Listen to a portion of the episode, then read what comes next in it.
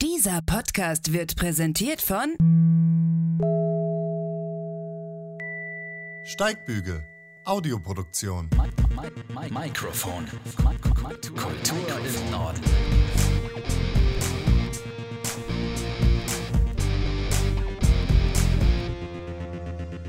Ja, herzlich willkommen zu einer neuen Folge von Mikrofon Kultur im Norden. Schön, dass ihr wieder mit dabei seid und schön, dass du heute hier zu Gast bist. Moin, Michael Söd. Moin. Wie geil ihr das? Frage vorweg. Äh, noch gut. Noch gut. Ich hoffe, das bleibt so. Das hoffe ich auch. Nein, das wird nicht unangenehm. Das kann ich zumindest versprechen. Ja, als Filmemacher hast du natürlich einen ganz besonderen Bezug zu den Kinos. Wir sind hier heute im Studio Filmtheater am Dreiecksplatz in Kiel. Ähm, beschreib mir so ein bisschen, was ist so deine Bindung hier zu dem Studio-Kino?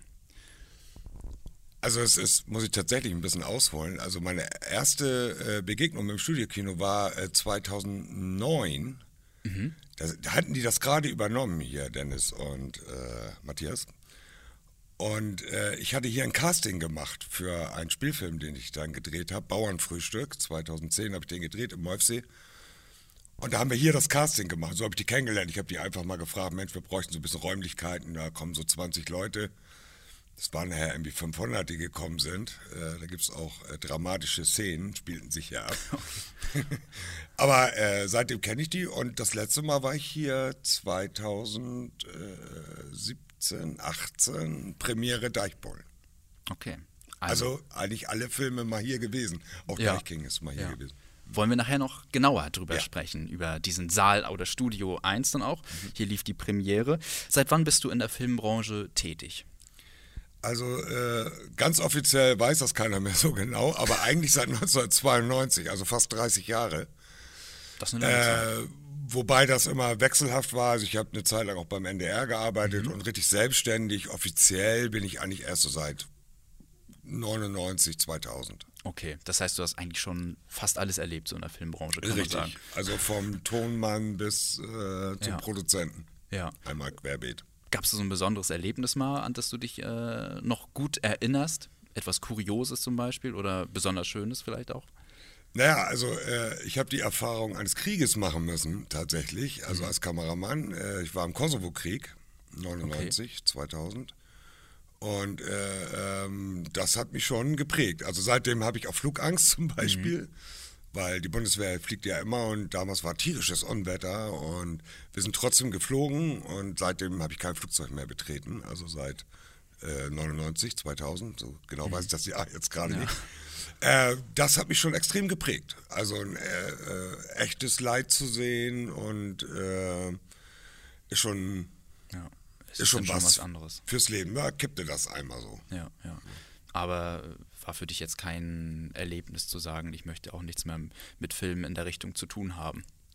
Nee, das hat mich einfach so menschlich ein bisschen abgehärtet, sag ich jetzt mal. Mhm. Ähm, äh, und äh, aber dem, dem Film selber hat das keinen Abbruch getan. Im Gegenteil, ich habe das sogar ein bisschen als wichtiger erachtet, weil äh, ich da erkannt habe, was die Realität ist und was später im Film zu sehen ist. Also dieser Schnipsel, der in der Tagesschau kommt von, ah, hier ist eine Bombe eingeschlagen und hier, hier laufen äh, zehn Obdachlose, weil die ihr Leben verloren haben, rum. Ähm, was anderes ist als die Realität vor Ort, Ja. wo du irgendwie das Elend siehst, dass es wesentlich größer ist als dieses kleine Beispiel, dieser kleine Filmschnipsel. Ja. Ja, es ist interessant, was du ansprichst. Man vergisst es vielleicht immer so, wenn man sich die Tagesschau anguckt, aber die Menschen müssen das natürlich auch erstmal einfangen, diese Bilder. Und, Absolut. Äh, da muss man dann eben vor Ort sein. Ähm, was bedeutet dir Film dann eigentlich oder Filme machen? Was ist das für dich? Was löst das da für Emotionen aus? Also äh, komischerweise bin ich gar nicht so der Kinogänger oder so oder der Filmgucker. Das war ich so in jungen Jahren schon. Es hat aber irgendwann stark nachgelassen. Und trotzdem hatte ich immer irgendwie so das Bedürfnis, meinen eigenen Scheiß zu machen. Das sage ich jetzt auch absichtlich als Scheiß, weil ich das ja eigentlich gar nicht konnte. Also, oder auch bis heute nicht gelernt habe. Also natürlich dazugelernt, aber jetzt nicht wirklich irgendwie studiert oder irgendeine Filmschule gewesen oder lange in, mit irgendwelchen großen Regisseuren gearbeitet, sondern ich habe immer gesagt, nee, du setzt einfach deine Geisteskrankheiten in Film um und lässt dir Gut, da auch ja. nicht reinquatschen. Ja. und das, hab- das ziehe ich auch bis heute durch. bin nicht mehr ganz so beratungsresistent, also lass mir da auch schon mal helfen. Ja, okay. Du hast dann auch 1992 deine eigene Filmproduktionsfirma gegründet. Ähm, jetzt gerade in dieser Zeit für, glaube ich, jede Produ Filmproduktionsfirma eine unfassbare, schwere Zeit. Corona hat sicherlich auch bei dir ein bisschen gewütet und den einen oder anderen Plan durcheinander gebracht. Wie muss man sich dann eine Filmproduktion jetzt aktuell vorstellen? Ist das überhaupt möglich oder wie sieht deine Arbeit jetzt gerade als Filmschaffender auch aus? Also ich glaube, äh, dass es sogar gerade jetzt äh, eine, eine Chance ist. Ja, Also ich sehe das gar nicht so negativ. Klar ist mir auch einiges weggebrochen, was so äh, gerade in der Anfangszeit in 2020, da ist so einiges weggebrochen. Aber äh, es ist eine Chance, weil viele Firmen gemerkt haben, Mensch, wir haben da noch gar nichts. Ne? Und jetzt plötzlich können wir unsere Leute nicht mehr rausschicken. Wir brauchen irgendwie einen kleinen Imagefilm oder wir müssen unser Produkt ja trotzdem irgendwie darstellen. Es gibt keine Messen. Äh, äh, wie machen wir das? Okay, das können wir über einen Film lösen. Und äh, insofern, es haben noch nicht ganz alle erkannt, dass man es auch professionell machen kann. Ja. Ne, die machen es dann erstmal selber mit ihrem Handy. Aber äh, ich sehe das eigentlich ganz positiv und es läuft auch steigend nach oben. Okay. Na gut, die Firmenpleiten kommen ja erst. Aber es ist zumindest ein Trend zu erkennen, dass Ja, es so langsam auch mal wieder losgehen. Also es ist jetzt nicht rückläufig, Ja. würde ich sagen. Okay. Aber ich bin aber auch eine sehr, sehr kleine Firma, dadurch natürlich flexibel. Mhm. Ne? Kann mich der Situation besser anpassen, als wenn du 20 Angestellte hast. ja. Aber du machst ja alles gefühlt, ne? Vom Spielfilm über einen Imagefilm bis zum kleinen, ähm, ich sag, ja, beschreib mal, was, was bietet deine Produktionsfirma eigentlich alles an? Genau, das, was du gerade Das, gesagt was hast. äh, äh, also im Endeffekt mache ich alles, bis auf, ich sage immer Pornos. Ja. Äh, äh, nicht, weil ich sie nicht mag, sondern weil, weil ich das meiner Mutter mal versprochen habe. Und solange die noch lebt, die ist jetzt 75, ich hoffe, die lebt auch noch ein bisschen, Ja. habe ich ihr versprochen, also Pornos mache ich nicht. Ja. Ja, Ich weiß auch nicht, ob die Branche so toll ist, kenne mich da nicht so aus. Also hinter den Kulissen so. Äh, ja, aber ansonsten mache ich mal wirklich alles, das vom Porträt, vom TV-Spot, Imagefilm, Produktfilme, äh, auch interne Sachen für Firmen. Ich arbeite zum Beispiel auch für eine große Bank, die auch viele interne Schulungen haben oder Präsentationen. Oder das dann nur fürs Intranet oder so ist. Also, Okay. Aber sonst filmmäßig traue ich mir auch mittlerweile alles zu. Und wie das genau aussieht, was Michael Söd macht, das schauen wir uns jetzt mal im Showreel von 2019 an. Also, das ist der Showreel von Michael Söd. Er kann eigentlich alles, das haben wir eben schon festgestellt. Ist das manchmal eigentlich Fluch oder Segen, wenn man zum Beispiel auch am Set ist? Fluch. Fluch. Mittlerweile würde ich sagen Fluch. Damals habe ich immer gedacht, so äh, äh, super, ne? wenn du selber der Produzent bist, selber der Regisseur Ja. und dann schneidest du auch noch selber, am besten machst du auch noch selbst die Kamera. Äh, aber das war eine totale Selbstüberschätzung. Ne? Also es ist zwar toll, aus jedem Bereich was zu wissen, was ich gut finde, wenn du Regie führst, dass du weißt, was die einzelnen Leute benötigen. Also ne? äh, was der Tonmann benötigt, was der Kameramann, was der Cutter Ja. später, was die Maskenbildnerin, bla bla bla. Aber ähm, es ist eigentlich eher Fluch, weil du dich als, ich bin ja auch noch Autor selbst. Das bedeutet, du schreibst schon kleiner, weil du weißt, das Budget ist nicht so groß. Ja. Während andere Autoren erstmal schreiben und dann verkaufe ich das für eine Million, bla bla bla. Das kann ich halt nicht. Ne? Ich schreibe dann gleich, okay, wie viel kriegst du zusammen? Vielleicht 150.000. Okay, dann schreibst du mal die Szene, lässt du weg mit den drei brennenden, fliegenden Autos, die über der Elbe explodieren. Ja. Äh, wird schwer halt. Ja. Ähm, wir kommen gleich zu deinen Produktionen Ja. und du hast ja auch schon Low-Budget-Produktion angesprochen, letztlich ja auch der Kultfilm ähm, Deich King, nicht Deichkind. Ja, genau. Richtig. Und ähm, das ist nämlich sehr interessant, auch mal darüber zu sprechen, wie sieht denn so eine Low-Budget-Produktion aus, was muss man da genau beachten. Und du als Allrounder hast ja einen sehr großen Überblick letztlich. Ähm, und wenn wir über deine Produktion sprechen, fällt auf, ähm, dass du sehr verbunden mit dem Deich bist. Woher kommt diese große Verbundenheit? Also ich bin ja Eckernförder, gebürtiger und äh, bin dann in Elmshorn aufgewachsen. Also da, wo eigentlich alle meine Filme spielen, das ist in Colmar, das ist so 20 Kilometer von Elmshorn entfernt, liegt da so am Deich. Das sagtest du eigentlich schon. Und wir sind damals als Jugendliche eigentlich immer mit dem Fahrrad zum Saufen dahin gefahren. Äh, zum Trinken. Ja, ja Und natürlich. saufen. Und, trau- und saufen, ja. ja. Na, und da hat man da halt gegrillt, hat man da so gesessen. Und ich fand das immer ganz charmant. Die holen uns ab jetzt, ne? Es regnet jetzt, glaube ich. Ne? Ja. Hört man das? Ich Nee, äh, ich mochte das ja immer, weil die Leute äh, einfach da so entspannt sind. Ne? So, Mhm. Also der Landwirt an sich ist eigentlich ein sehr entspannter Geselle, muss ich sagen. Und gerade in Colmar war eigentlich immer, wollen wir moin, ja, äh, ja, können wir hier noch machen, können wir da noch mal, ja, das geht. Ja, es war also nichts, was nicht ging. Ja. Und das fand ich immer toll. Das hat mich immer inspiriert. Und ich fand Großstädte immer doof. Also für Film, Ja. weil das machen alle. Und alles ist immer dreckig und, äh, und da liegen noch Drogenbesteck und dann laufen sie dahin und da wird einer getötet und dann wohnen die in so kleinen Schachtelwohnungen. Und hier wohnen die alle so ganz langsam, ist das also ganz Mhm. So, und auf dem Dorf hilft jeder jeden. So, Das kommt noch dazu. Das kommt dann auch noch dazu, genau. Dein erster großer Film war dann Deich King. Deichking. So kann man es dann, glaube ich, sagen. Ähm, vielleicht kannst du uns einmal kurz beschreiben, worum es da genau geht in diesem Film. Ja. Also entstanden ist der Film tatsächlich, das muss ich kurz dazu erzählen, äh, weil es ist ein sehr guter Freund, also immer noch ein sehr guter Freund, eigentlich mein bester Freund, John Barron, der eigentlich anders heißt im normalen Namen, aber der ist halt Musiker, ist sein Künstlername, sehr gute Musik übrigens, bester Elvis-Interpret ever. Und ich bin damals zu der Zeit noch so nebenbei LKW gefahren, weil es mir finanziell halt nicht so doll ging. Und ich musste immer nach Emden fahren. Und das ist eine unsagbar langweilige Strecke. Die ist unsagbar langweilig, wenn du da mit 80 fährst. Mit dem LKW, ich bin natürlich immer korrekt gewesen. Ja, klar. Und ähm, da hab ich gedacht, ah, du musst irgendwie ein Drehbuch, irgendeine Story. Hatte davor immer so ein bisschen einen Kurzfilm gemacht. Ich sag, du machst einen Film über deinen besten Freund, weil der ist Maler und kann aber singen wie Elvis. So. Und so ist Deichking eigentlich entstanden. Das ist so plump das klingt. Das sind eigentlich im Überzogenen seine Geschichte. Ah, okay. ja, weil er ist Ja. ja. tatsächlich Maler und Elvis-Interpret Ja. Oder zu der Zeit. Und ähm, ja, und dann habe ich mir diese Geschichte eigentlich ausgedacht und spielte dann in diesem Dorf halt in Colmar, ganz klein. Und war eigentlich schon vorher mal als VHS-Produktion, also mit ganz billigen Mitteln mal so selbst gedreht. Ja. Und dann hat das zum Beispiel Fettes Brot, die haben das damals in ihrem Tourbus immer geguckt. Das war so ein kleiner Kulthit. Ach, Die Quatsch. durfte ich aber nicht veröffentlichen, weil, äh, äh, weil da ja Elvis drin vor. Der hieß erst Deich Elvis. Ach so. Und da wurde ich aber abgemahnt von der Elvis Presley Gesellschaft. Bekam ich einen Ganz oben Anwaltsbrief auch noch. aus Ja. London. Und die haben mich da irgendwie da auf 250.000 US-Dollar verklagt. Irgendwie sowas war das. Ich muss das Schreiben mal raussuchen. Das ist sehr interessant. Super lustig. Ich bewahre sowas auf. Und Ja, das muss man auch äh, ja.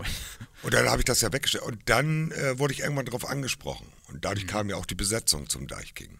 Okay. Und Deichking ist im Endeffekt jemand, der auf einem äh, Mhm. kleinen Bauernhof wohnt und äh, irgendwann glaubt, er ist Elvis. Also Elvis ist in ihn gefahren. Ja. Und äh, die Leute denken natürlich alle, der hat einen an der Klarinette.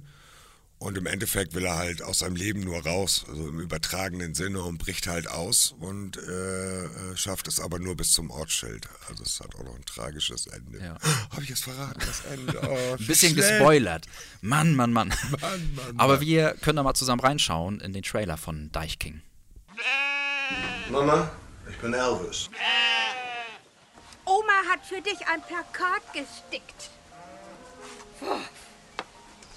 Das ist der dicke Rest hier. Ich muss hier abhauen. Ich muss hier mal weg. Halt eure Schnauze und lernt eure Texte! Hier, guck her, da hast du einen Aal, sag ich dir, vom Allerfeinsten. Riech mal hier. Was ist denn das? Wie der auf dem Cover? Ja. Ey, das ist Elvis. Elvis? Was hast du mit deinen Haaren gemacht? Was wäre unser Lebensalltag ohne Lieder? Ja, ist doch nicht ganz dicht. Da ist der Teufel drin. Elvis Presley, find my soul. Ob ich mal eine Klapsmühle anrufe? Der denkt bloß ein bisschen über sein Leben nach. Moin, moin, äh, Susanne. Du musst raus, Alter. Hörst du, wie ich sag? Du musst raus. Ja.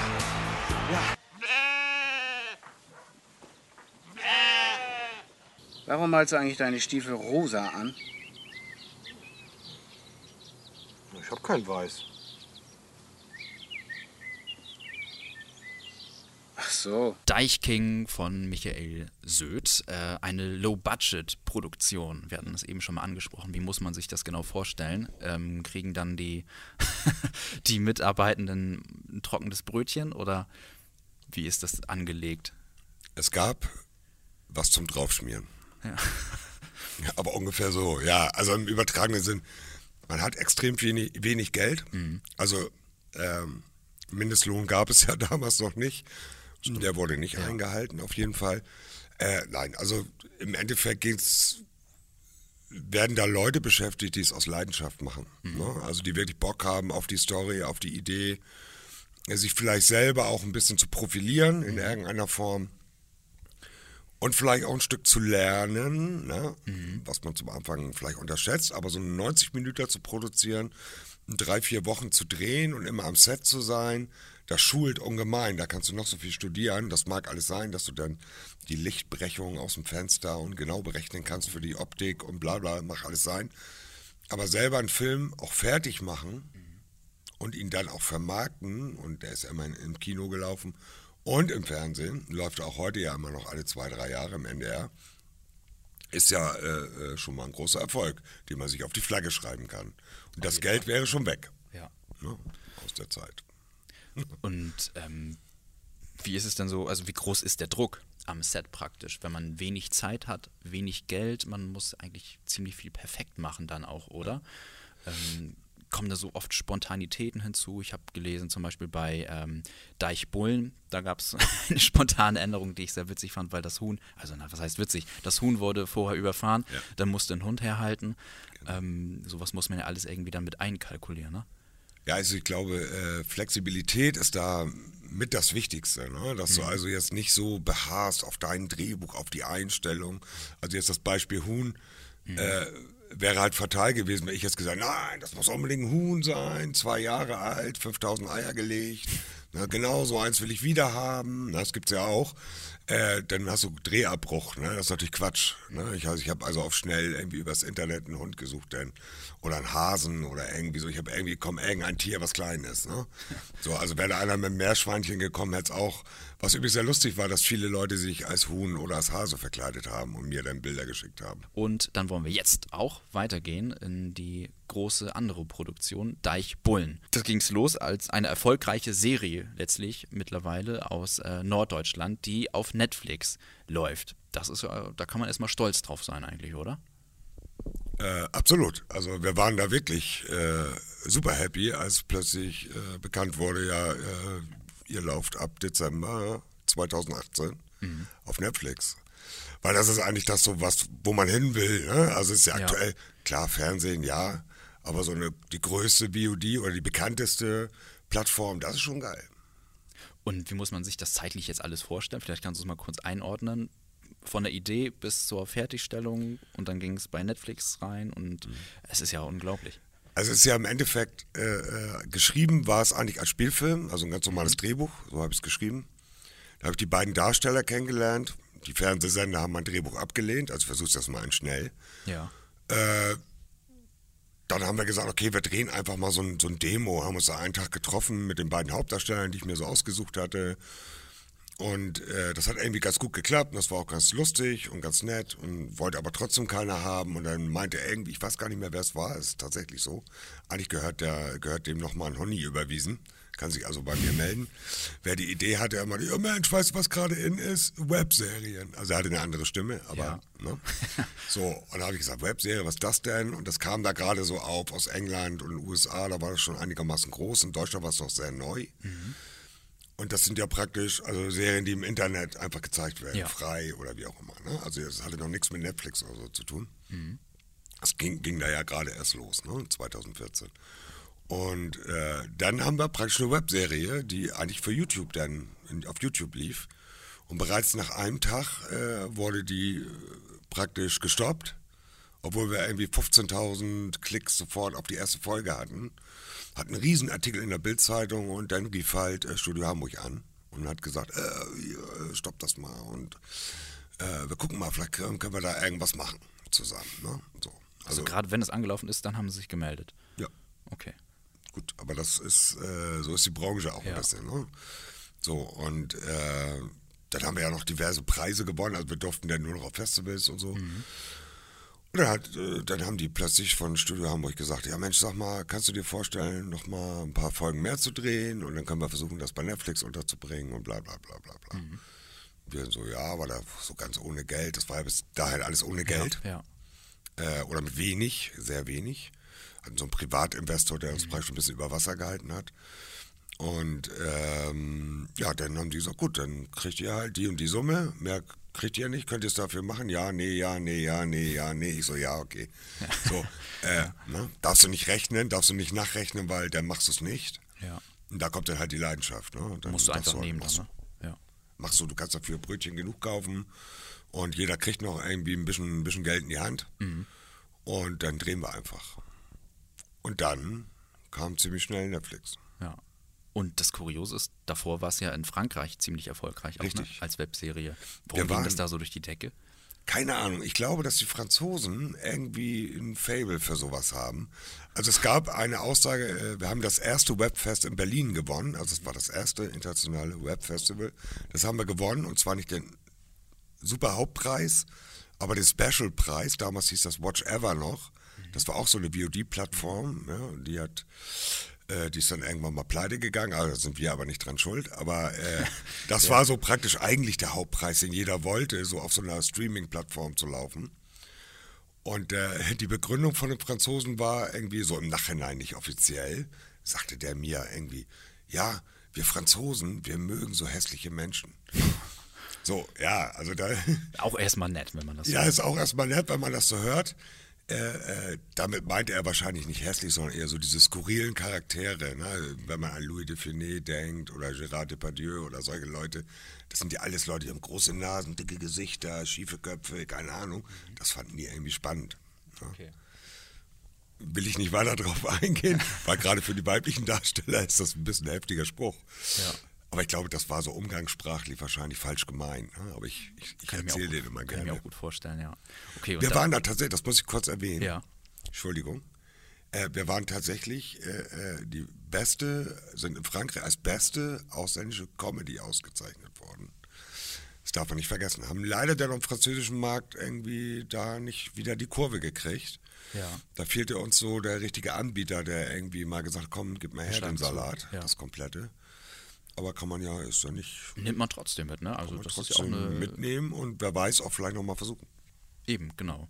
Das ist, wäre dann jetzt eben meine nächste Frage. Ähm, Netflix hat dann, oder Studio Hamburg hat den Kontakt mehr oder weniger dann zu Netflix hergestellt und dann wurde da jetzt die erste Staffel sozusagen veröffentlicht. Wie geht es denn jetzt weiter mit den Deichbullen eigentlich? Ja, also direkt an Netflix kommt man ja nicht ran. Ne? Also du kannst jetzt nicht anschreiben, so hallo, ich habe hier einen Film, guck mal hier. Ne? Also das geht eigentlich nur über so einen Zwischenproduzenten, Co-Produzenten, wie auch immer. Eine gewisse Größe müssen, sollten die schon haben. Weil ich werde das oft gefragt, hey Michi, kannst du mal Kontakt zu Herrn Netflix herstellen? Ich so, nee, kann ich auch nicht. Herr ne? Netflix ist auch gut. Ja, genau, Herr oder Frau vielleicht auch. Oder in heutiger Zeit ne, muss man ja die ganzen, lasse ich jetzt weg. Ja.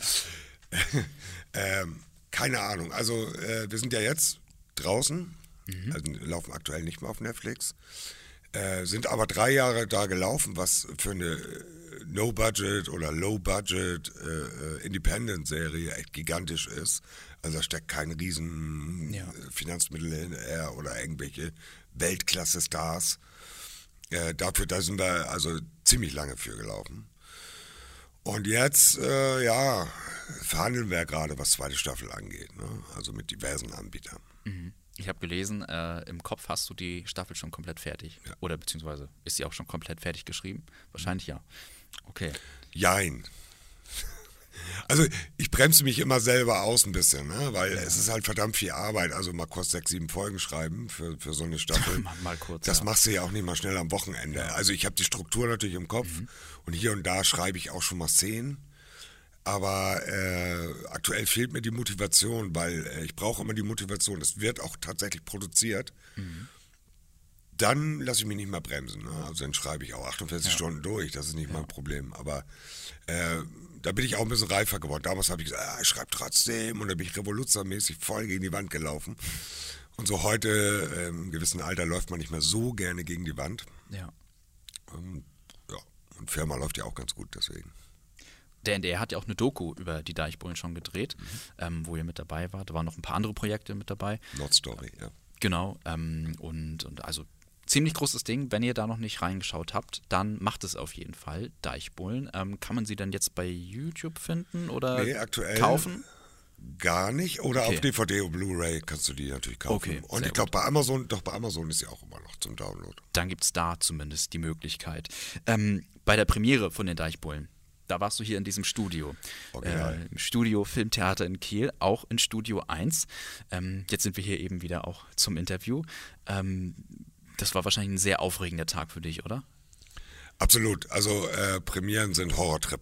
Ne? Also für den Macher selber ist das absoluter Horrortrip, weil du weißt nicht, wie die Leute reagieren. Mhm. Da kommen ja auch diese typischen, äh, ja, das war super, ne? Also die, die Lügner, die Spinner, dann natürlich auch viel Schulterklopfer, die aber, die du gar nicht kennst.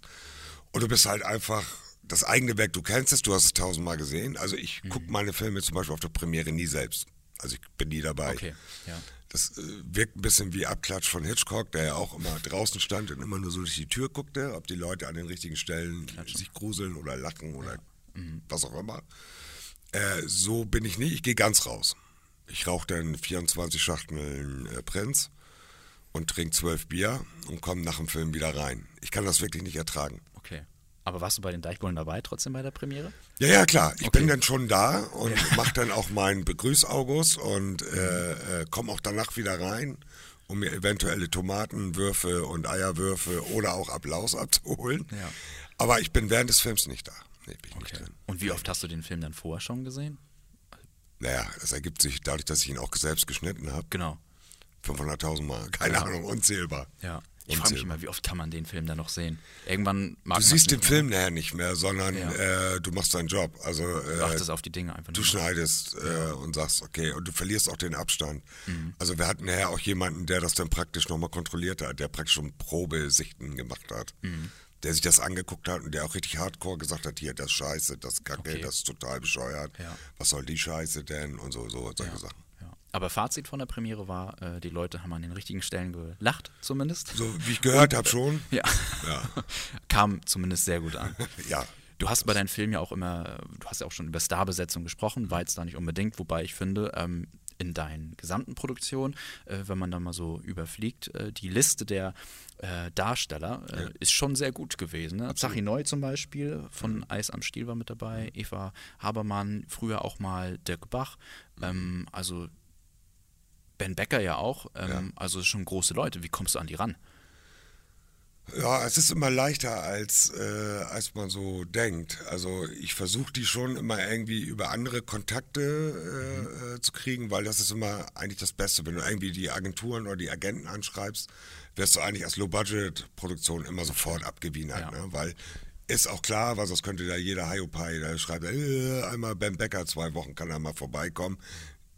So ist es ja nicht. Ne? Also das kriegst du ja eigentlich nur über, über Kontakte bei Deichking so Bela B. von den Ärzten und Fettes Brot und Lotto King Karl und Torfrock und was ich da alles hatte, die bekommst du halt äh, auch wieder durch Zufall. Da kannte der Kameramann bei Pauli im Stadion, ja Mensch Bela und dem habe ich das mal von der Idee, der fand das super, der wird da mitmachen. Ich so, äh, was, echt? So und dann einmal geschnackt und dann so. Ne? Also es ergibt sich dann manchmal auch. Aber das, das habe ich von Anfang an gesagt, das ist auch ein bisschen meine Großkotzigkeit. Ja, dass ich gesagt habe, also wenn ich einen Film mache, will ich auch, dass Leute das sehen. Nur, äh, wen interessiert ein Film von Michael Söd? Keine Sau. Ja? Also habe ich gedacht, okay, damit irgendeiner meine Geisteskrankheiten auch wirklich auf der Leinwand sich anguckt, äh, äh, brauche ich Promis. Brauche ich irgendwie Namen. So, und die habe ich mir dann auch einfach so geholt. Und wenn da fettes Brot steht oder Bela B. oder was auch immer, oder ein Dirk Bach oder, oder Bernd Becker, dann kommt eine gewisse Klientel und sagt, ah, der spielt der Mist, mein Lieblingsschauspieler, Ja. gucke ich auch bei dem Söd nochmal rein. Ja. Und so ergibt sich das dann eben. Und so ergibt sich das. Ja. Sehr gut. Zum Abschluss natürlich noch ähm, die wichtigste Frage eigentlich für einen Filmemacher. Was sind deine drei Lieblingsfilme?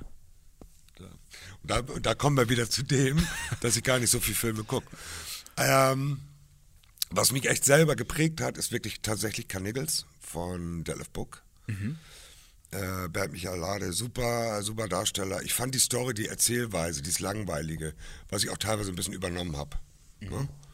Also so ein bisschen so dieses Dröge und, und längere Dialoge oder auch mal lange Sprechpausen und so. Das habe ich da so ein bisschen gelernt. Also das ist einer meiner Filme, die ich so für typisch Norddeutsch und die ich so liebe, die ich auch immer wieder gucken kann. Äh, jetzt kommt der Titel, deswegen, ich nenne ihn aber trotzdem, von den Coen-Brüdern, Oh Brother, Where Art Thou? Thou wird das, glaube ich, ausgesprochen. Äh, grandios, sollte man unbedingt gucken, auch wenn man mich jetzt nicht verstanden hat. äh, von den Coen-Brüdern ist grandioser Film, da stimmt einfach alles. Mhm. Da stimmt der Humor, da stimmen die Darsteller, da stimmt alles. Und Life of Brian. Okay. Monty Python. Das ist okay. immer noch, finde ich immer wieder, gucke ich zu Ostern immer jedes Mal wieder, aber dann äh, selber auf DVD, nicht ja. im normalen Fernsehen. Grandios. Immer noch. Sehr gut. Also, vielen Dank, Michael Sehr Söd, für deine Zeit. Ganz großes norddeutsches Kino was du uns bietest mit deinen Produktionen. Schaut gerne mal rein. Ähm, das Ganze verlinke ich euch jetzt auch nochmal in der Beschreibung und schreibe euch einmal die ja, äh, Webadresse von Michael Söd auch unten rein. Dann könnt ihr ähm, alle Produktionen auch auf einen Blick sehen. Vielen Dank und ja, weiterhin viel Erfolg. Bleibt gesund und wir sind sehr gespannt, was da in Zukunft noch so Großes, Tolles bei rumkommt. Ja, bin ich auch und bedanke mich auch. Vielen Dank. Danke. Macht's gut und bis zum nächsten Mal bei einer neuen Folge von Mikrofon Kultur im Norden. Ciao. Dieser Podcast wurde präsentiert von Steigbügel, Audioproduktion.